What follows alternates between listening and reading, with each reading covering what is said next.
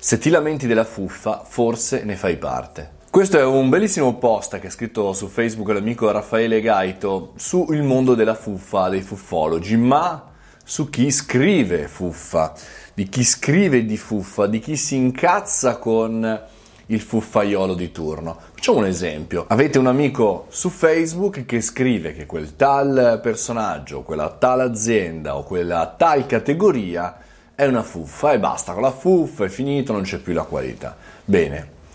Secondo questo ragionamento di Raffaele, che tra l'altro condivido, ehm, più persone scrivono di fuffa e più chiaramente aumentano l'ego, i like di chi chiaramente crea questa lamentela sulla fuffa. E non risolve il problema. Effettivamente se ci pensate non serve assolutamente a nulla, è un po' come quelli che si lamentano delle fake news condividendo screenshottando le fake news, è un po' come quelli che si incazzano con i politici della situazione attaccandoli e screenshottando le cose che sì, va bene, una sana e utile incazzatura eh, di merito, cioè non è possibile che, ok, però se noi cominciamo a essere propagatori di eh, lamentatori di fuffa, siamo al capolinea. Effettivamente la riflessione è sulla creazione dell'alternativa, no? eh, nel senso se questa cosa non va bene, il tuo compito da professionista, da imprenditore o da persona comune è quello di creare un'alternativa, di proporre un'alternativa, visto che quella cosa non va bene creiamo questa cosa. Se, eh, non so, eh, quell'azienda fa un prodotto schifoso, promuovere o comunicare che tu hai scelto invece l'alternativa all'altro prodotto. È così semplice, però ne abbiamo parlato più volte dove in realtà purtroppo eh, ci affezioniamo e amiamo la comunicazione negativa.